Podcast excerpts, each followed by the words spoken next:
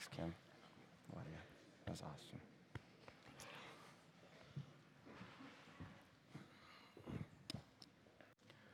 Okay, Luke chapter 16, let's go there. On a day that feels like heaven, we're going to discuss hell. Luke chapter 16, beginning at verse 19.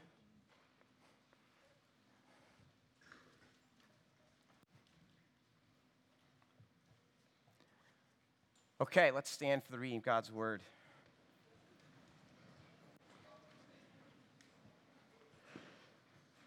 There was a rich man who was dressed in purple and fine linen, and he lived in luxury every day. Literally reads, he feasted every single day.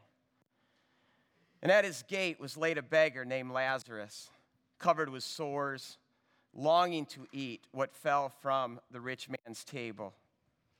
The dogs, too, came and licked his sores. The time came when the beggar died, and the angels carried him to Abraham's side. The rich man also died and was buried.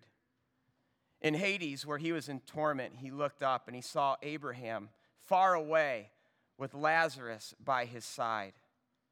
So he called to him, "Father Abraham, have pity on me and send Lazarus to dip the tip of his finger in water and cool my tongue, because I am in agony in this fire." But Abraham replied, "Son, remember that in your lifetime you received your good things, while Lazarus received bad things. But now he is comforted here, and you are in agony. And besides all this, between us and you is a great chasm that has been set in place, so that those who want to go from here to you cannot, nor can anyone cross over from there to us." He answered, "Then I beg you, Father, send Lazarus to my family, for I have 5 brothers. Let him warn them, so that they will not also come to this place of torment." Abraham replied, "They have the Old Testament. They have Moses and the prophets.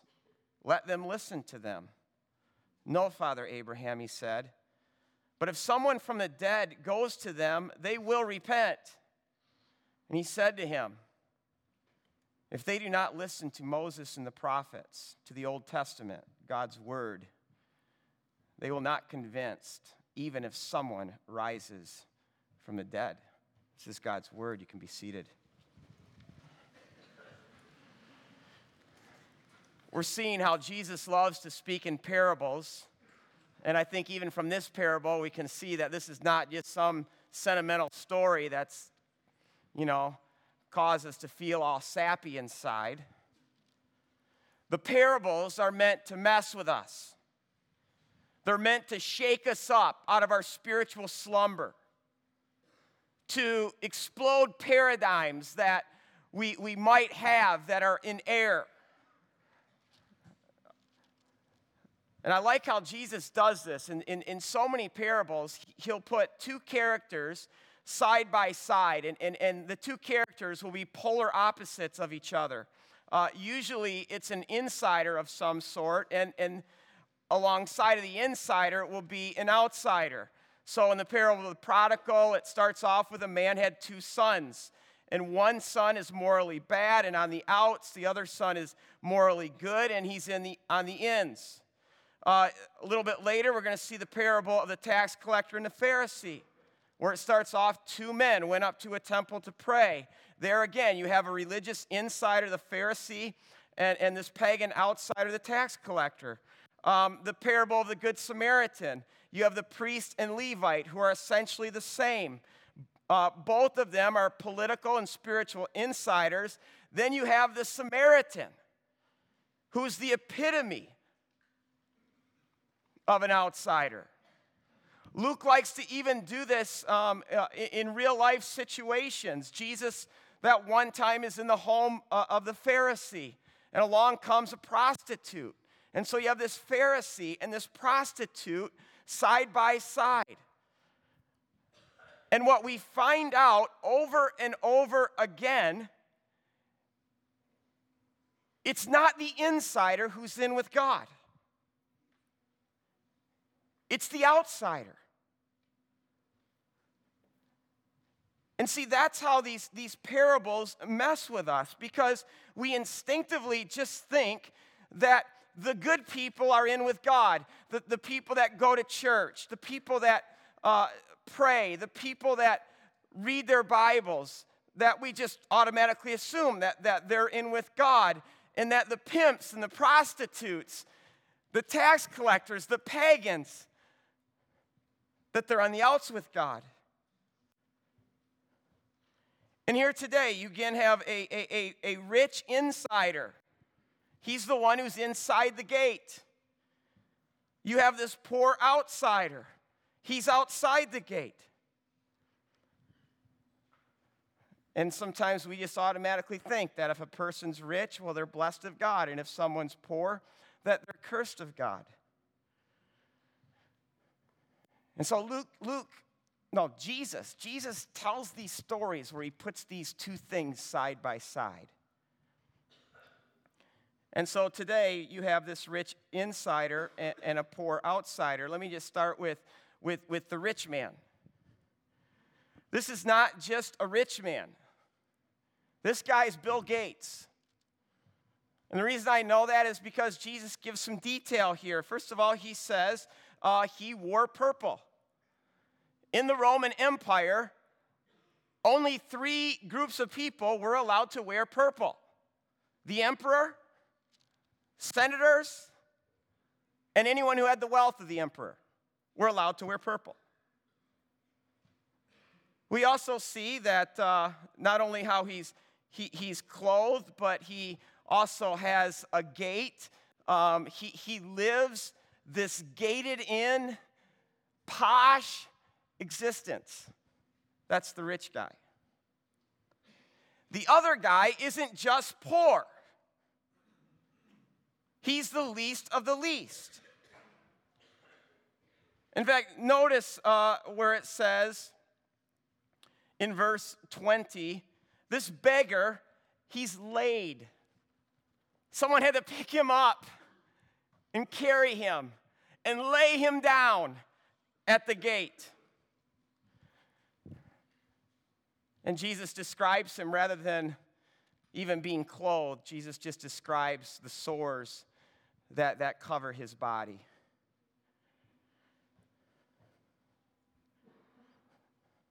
So there you have these two guys. Like all of us, at some point in the game, they both die. Look at verse 22. At that time, when the beggar died and the angels, wow, isn't that cool? No longer is he carried and laid down as a beggar at the gate, but the angels come and carry him away to heaven's gate. This guy is buried. Is this thing messing with you? What do you think?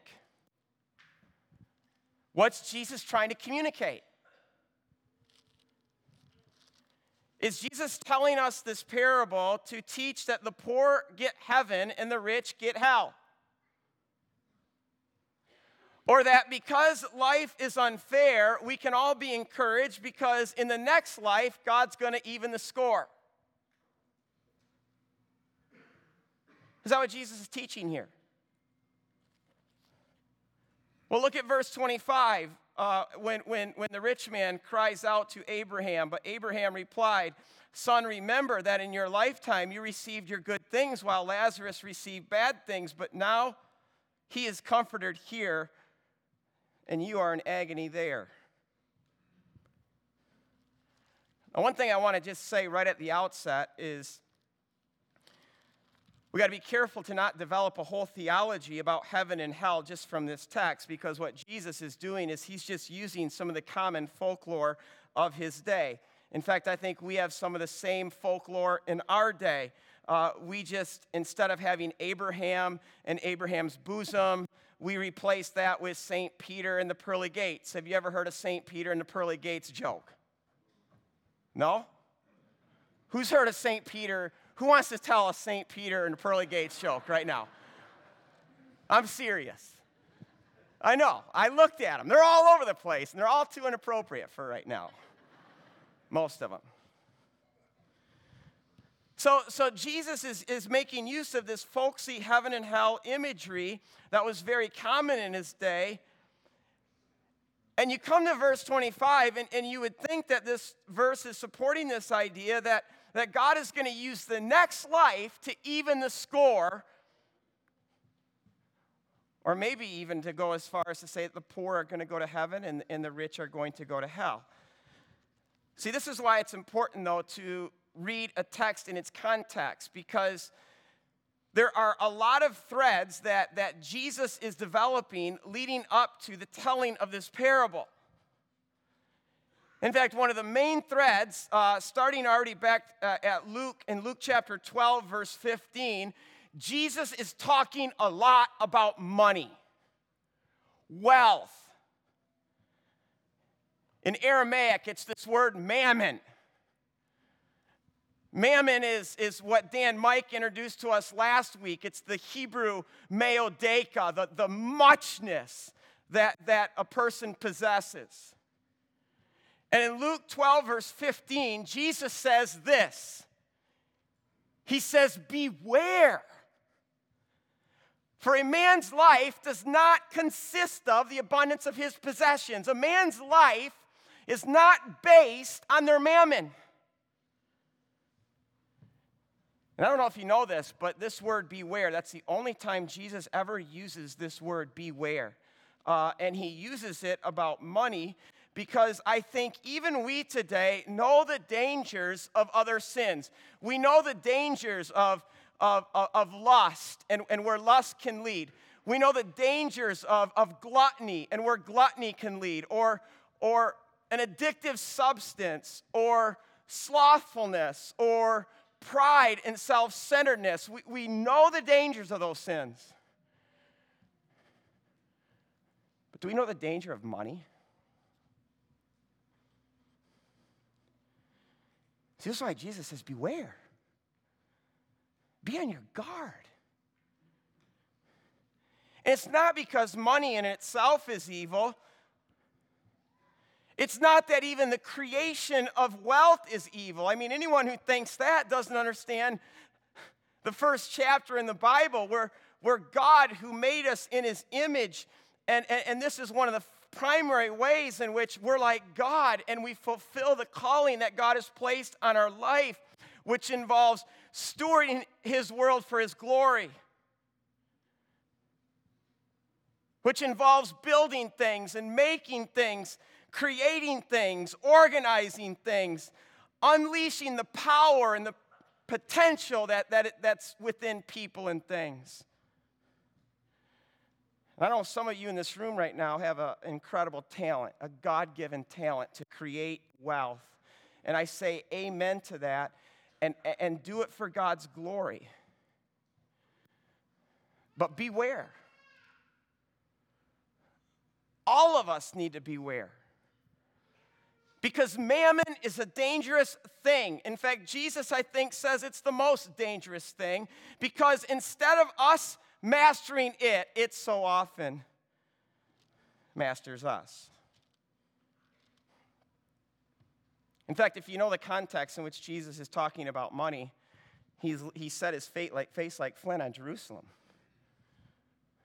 where he's making his journey, where he's going to Jerusalem to die. And when someone is about to die, their final words are really important. And if you think about it, a large proportion of Jesus' final words are about money, wealth. So what's the danger of money? Let me just say a few things that I think we need to notice in this parable. The fact that this rich man from hell calls out to Father Abraham, not just Abraham, but Father Abraham, tells me that both of these characters are Jews. They both belong to the people of God. They both are people who believe in God. They're both people who probably know God's word, who pray in the synagogue, who worship together. But here's a big difference between the two. One has a name. The poor man has a name. The rich man is nameless. What's the significance of that? I'll start with this. All the parables Jesus tells, this is the only time one of his characters has a name. When I was in Jerusalem, I took a class by a Jewish rabbi. The class was called The Parables of Jesus, and we looked at the parables of Jesus. We also looked at the 2,000, we didn't look at all 2,000, but there are 2,000 other parables from rabbis that go back to the time of Jesus. He said in all the parables, this is the only time where one of the characters has a name. Now, in the Jewish world, a name is hugely significant because it forms a major part of a person's identity. And I tested this once on our Jewish guide, Nadav. I asked him, Nadav, what does your name mean to you?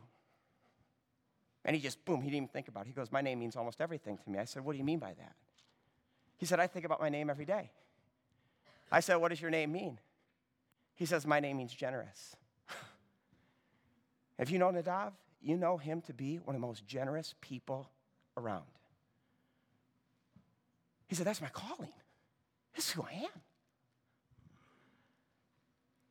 2 times in Revelation, Jesus says, to those who belong to me, I will give them a new name. And what does that mean? It means that he gives us a whole new identity that is now rooted in him. This whole sense that we belong to God. That God loves us, that we're part of God's family as sons and daughters. And see, this is the danger then, I think, of money and wealth. Money and wealth can so quickly become the basis of our identity. Riches can simply make us nothing but a rich man. Because that's what this man is. He's nothing but a rich man. And then look what happens when it is taken away. Let's go back to verse 25. But Abraham replied, son, remember that in your lifetime you received your good things, but now they're gone. And now who are you? When riches leave him, there's no him left.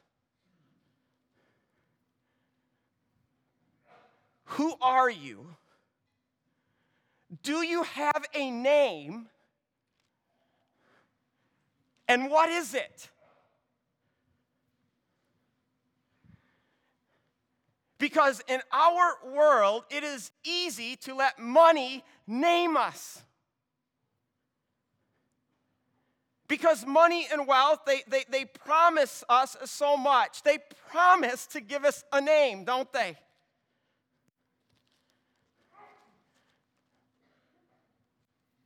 Is your life right now consumed with mammon? Consumed with getting it? Consumed with spending it? Consumed with saving it? Because through it, you just think that I get a self. I get a name through this. And Jesus says, beware. Because when we lose it, because we know we can't take it with us, as it fades, we're going to fade with it. And I think this is the danger of money. Psalm 1 says this about the wicked. The wicked are like chaff. Chaff is such a powerful picture because I don't know if you know what chaff is, but Basically, another way of translating this would say the wicked are like lightweights. There's nothing to them. You can just throw them up in the air and go poof. They have no real glory. There's no weightiness. There's no substance to them. They just kind of blow away.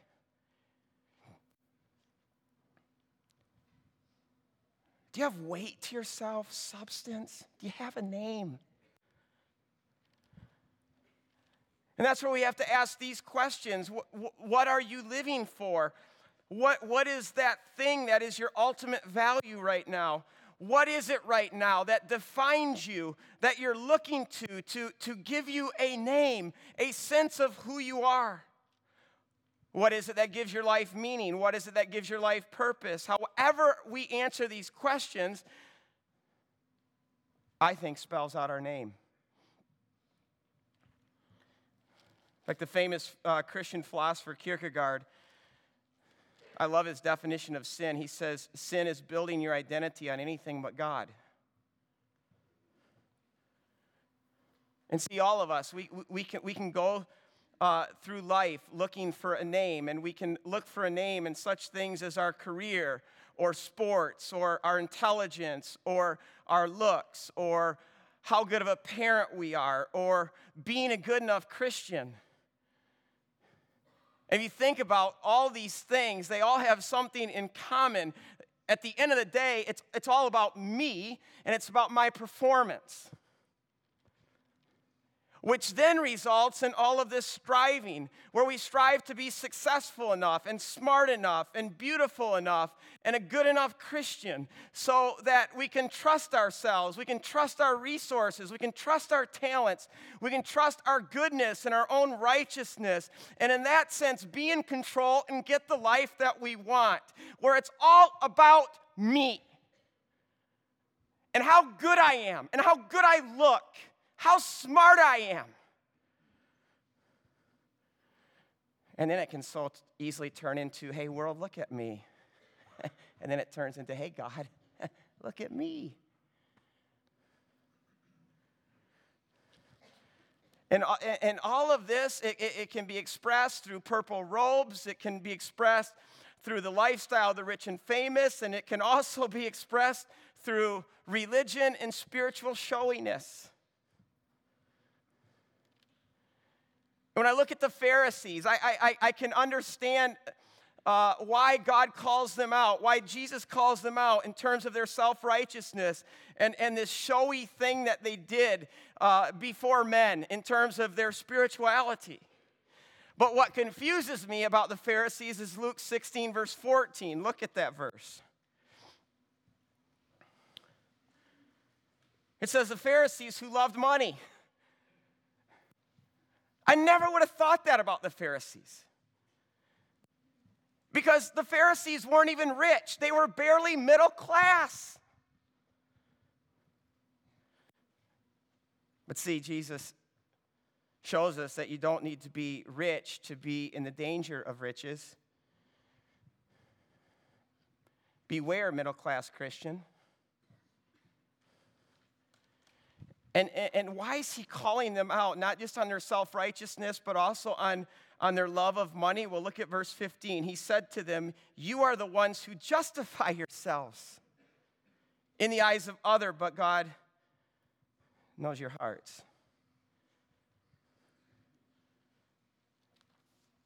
See, self-righteousness and greed, when you look what's underneath both of those things, you see the same root sin.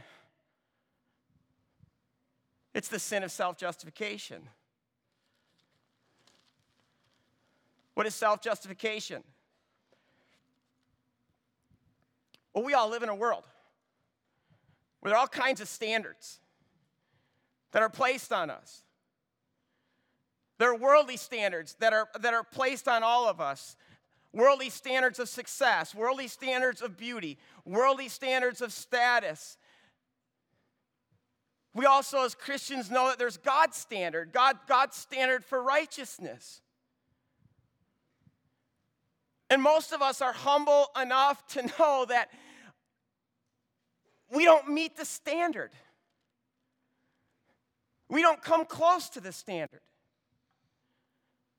And so this feeling of not measuring up, whether it be materially or socially or physically, intellectually, or even spiritually, it causes strategies. It causes us to develop strategies of proving ourselves.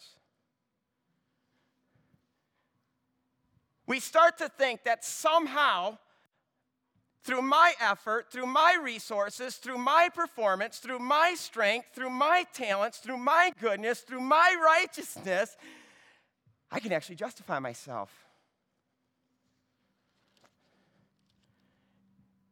And then in our money-obsessed culture, money becomes a primary way for us to try to justify ourselves because money can cover a multitude of sins.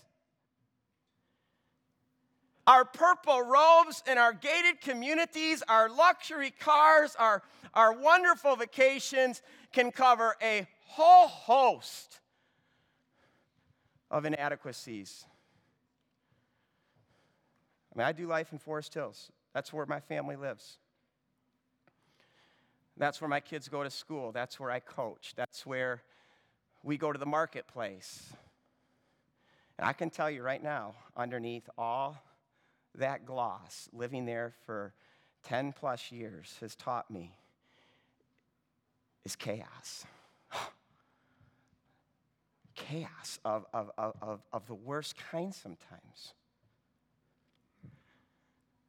And my Jewish professor in Jerusalem, when he read this parable to us, I mean, he loved it. He said, Jesus is doing commentary on Psalm 49. I'm like, oh yeah, I knew that. No, actually, when he said that, I'm like, and this is what I expect some of you to do right now. Tune out the rest of the sermon, go to Psalm 49. Yeah, Jesus, this is obvious. He's doing commentary on Psalm 49. You know what Psalm 49 is about? Basically, the psalmist says, we can't justify ourselves through money. And those who trust in money to justify themselves are on a path to destruction. Now, does anybody know what Lazarus means? In Hebrew, it's Elazar. El, God. Eli, my God, Etzer, help. My help is God. What a name. What an identity.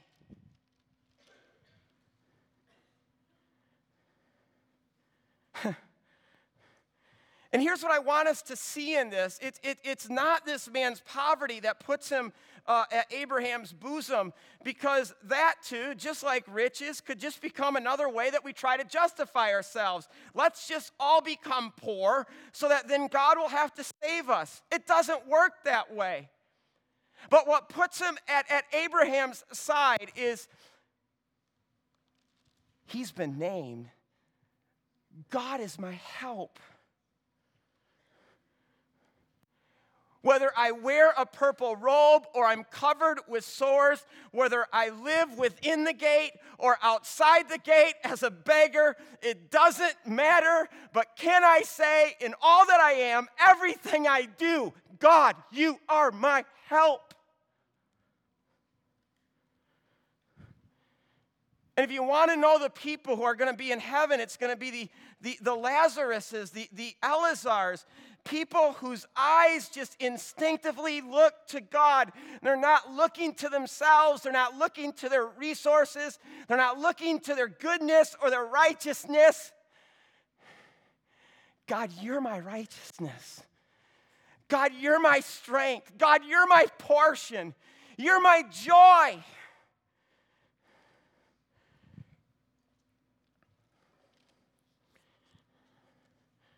Now, here's where I want to be frank with us this morning. You know the people who usually know this? A lot of times it's the poor. because the poor do life empty-handed. And this empty-handed way in which they do life a lot of times translates to the relationship with God. They come to God empty-handed. Nothing in my hands I bring, simply to the cross I cling. Naked come to thee for dress, helpless look to thee for grace. Rotten I to the waters fly.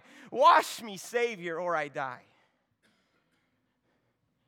And on the flip side, if our hands are full of wealth and mammon, we come to God that way. If we're middle class, we come to God middle class. Well, God, I can find my way and make it through most things in life, but let me just sprinkle a little Jesus on top in the areas where I'm. And see, this is why Jesus says, blessed are the poor in spirit, for theirs is the kingdom of heaven. Blessed are those who understand their spiritual poverty, that they're spiritually bankrupt before God. And I think this is also why in Luke, Jesus doesn't say, blessed are the poor in spirit, but he just says, blessed are the poor. Because the poor have an easier time at understanding they're poor in spirit. And all you have to do is just look at church history to see that the gospel has always flourished among the poor. And the place where it's oftentimes ridiculed and thrown out and rejected or moderately accepted or watered down is it's with the middle class and the rich. Even today, if you look at where God is moving around the globe, the places where the gospel is advancing, it's among the poor. It's in places like India and China and Africa and South America. And it's being thrown out of places like Europe and the United States. Because the elites of the world, the middle class, the upper crust, I think we have a harder time of just seeing reality. But it's the poor. The poor are usually more in touch with reality. It's not those who run things and who are in charge of things and have a lot of things. It's the people who don't have much, who understand that life is difficult and that people are weak and fragile and vulnerable, and that we live in a dark, fragile, vulnerable world. And it's from inside a poor person's poverty, oftentimes, that Jesus looks so wonderful.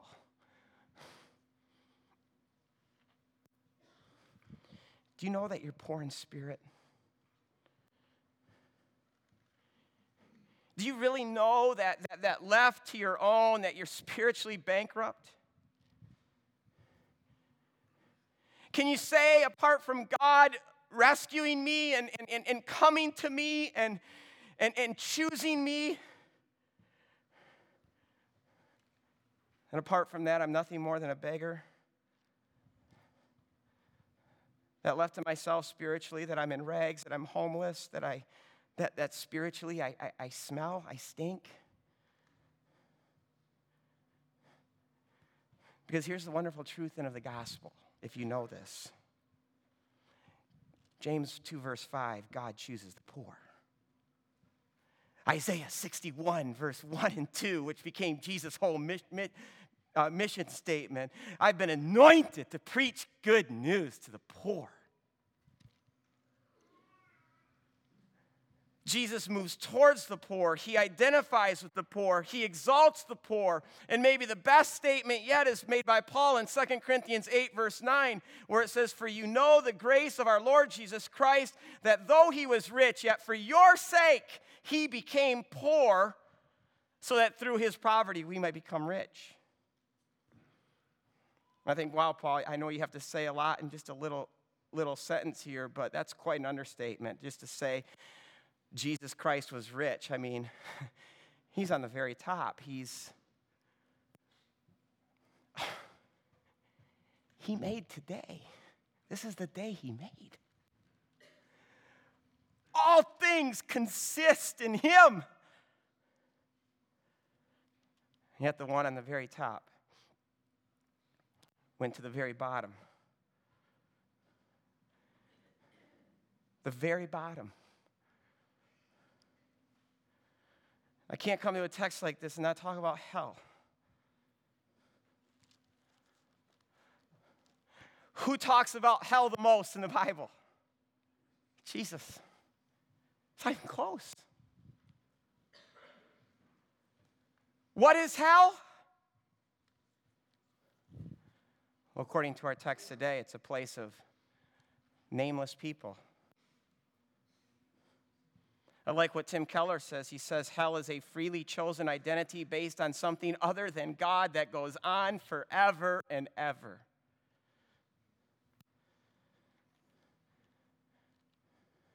If you want to know the kind of people who will be in hell, hell's going to be filled with people who lived for themselves, whose life was built on self. Because hell is the end to a self-serving, self-justifying, self-exalting, self-indulging, self-promoting, self-helping, self-saving, self-centered, selfish life. It's where one is just stuck inside their isolated self forever and ever. C.S. Lewis, in his book, The Problem of Pain and Hell, says, hell begins in this life with a grumbling mood, always complaining, blaming others. But you're still distinct from it. You may even criticize this grumbling and complaining in yourself and sometimes even wish that you could stop it. But there's going to come a day when you can no longer.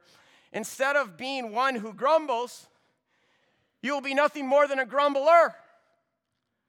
Until you are nothing more than just a grumble going on forever and forever like a machine. And so Lewis concludes, he says, it's not a question of God sending us to hell.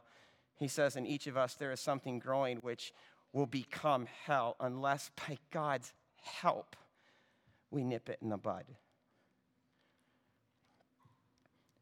I just noticed our rich man in Jesus' parable. I mean, look at what he's doing in hell. He's still bossing Lazarus around. He still thinks he's in charge. He still thinks Lazarus is his slave. He's still making excuses and blaming. God, you just didn't give us enough. If you would just give us a sign and a wonder. No, my word is enough. If you can't believe this, not even resurrection.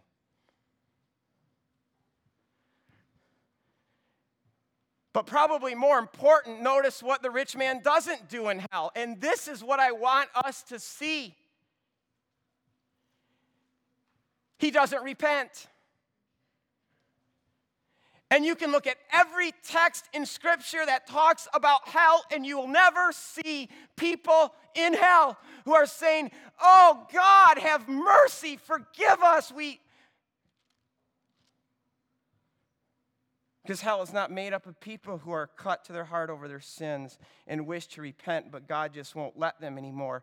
It's made up of people like this rich man who still thinks he's at the center of the universe. Listen, there is no repentance in hell. And hell is God finally saying, you really want life without me? You really want to do it your way? Have it.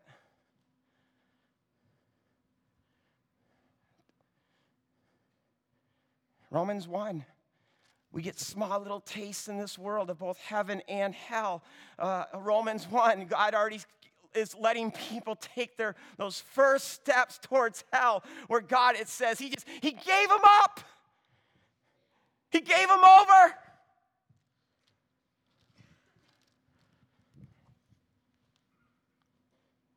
And I'll tell you, anyone who thinks that this is just way too nice of a picture of hell, I don't think you have any idea of how awesome God's presence really is and how prevalent His presence is right now in our world.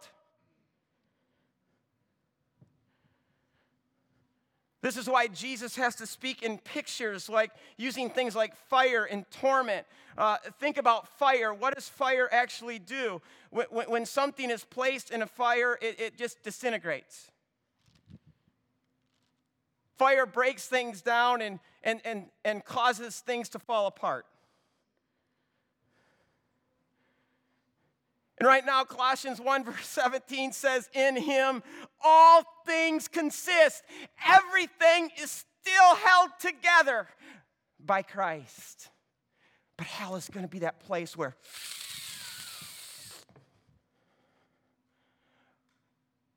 Christ will be absolutely absent.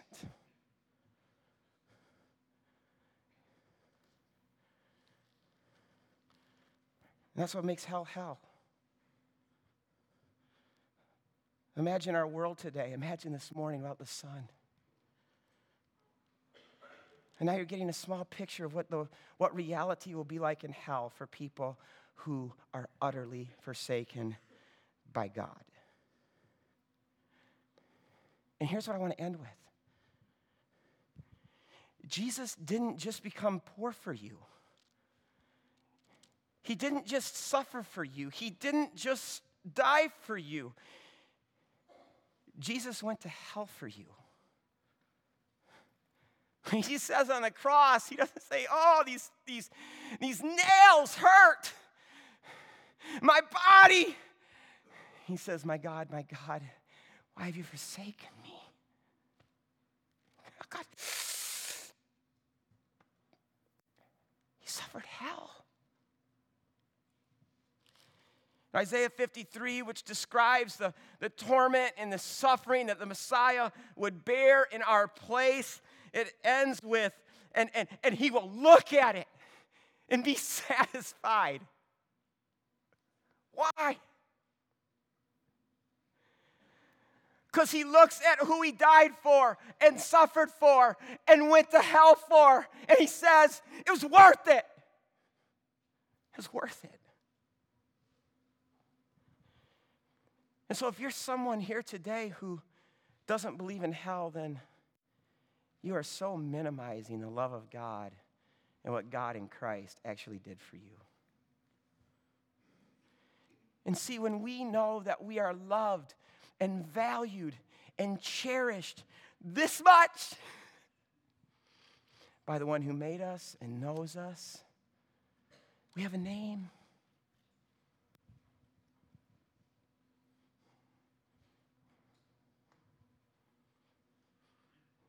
In one sense, this name humbles me because I have to be constantly reminded that the God of the universe had to go to that extreme. He literally had to go to hell for me to get me. And yet it also exalts me because it was so worth it to him because he loves us so much. Do you live life loved? Do you live life with his name? Because if we do, it doesn't matter if we're dressed in purple or our body is covered with sores. It doesn't matter, says Paul, whether I'm well fed or whether I'm hungry. It doesn't matter. Whatever my circumstances are, it doesn't matter. And I'll tell you, one of the ways that we know that we have a name, that God has named us, that our identity is rooted in him, that it's rooted in how much he loves us and values us and cherishes us, is how we handle our wealth. Because it's not wealth that will send us to hell, but it's a certain kind of wealth. It's the kind of wealth that doesn't see poverty and suffering. It's the kind of wealth that makes us oblivious to the Lazaruses of the world. Lazarus is still at the gate everywhere. Last week, Dan Mike taught us Shema, Shema. Hear, O Israel, the Lord is our God, the Lord alone. Love the Lord your God with everything that you have. And love him with your mea deka, with your muchness. And Jesus said there's a second part to this.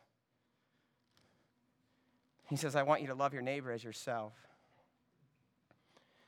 I wish the English could represent what it actually says in the Hebrew. It says, love your neighbor who is like yourself. The orphan is like me. The homeless person is like me. The pimp and the prostitute is like me. The beggar is like me apart from the love of God. And Jesus says, love your neighbor, which includes the beggar, the Samaritan, the poor, the pimp, the prostitute, who is like you.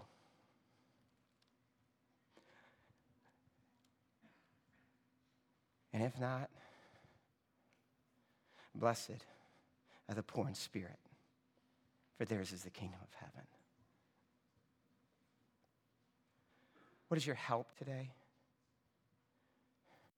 Can you honestly say that in every area of your life, every aspect of your being, every moment of every day, God is my help. God is my help. God is my help. If not, repent. Repent. In fact, this morning we have a wonderful symbol that was used during the time of Jesus called mikvah, where people could come to water like this, and they could say, God, these hands are unclean. My mind is unclean and thought unclean. And my heart has willed unclean things. And my feet have walked unclean paths. I confess my unclean.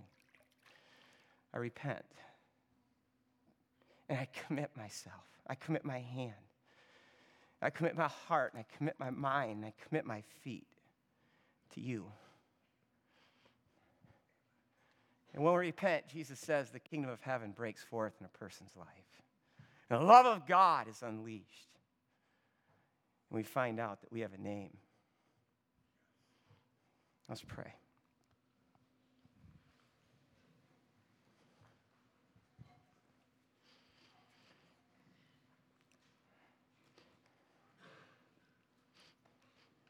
God, we thank you for your kindness. We thank you for your goodness. Thank you for your Son. And it's because of this gospel, this person, Jesus, that today we can all repent. I pray that there would be repentance in this room, and your power and your love would be unleashed in our hearts and lives. In Jesus' name.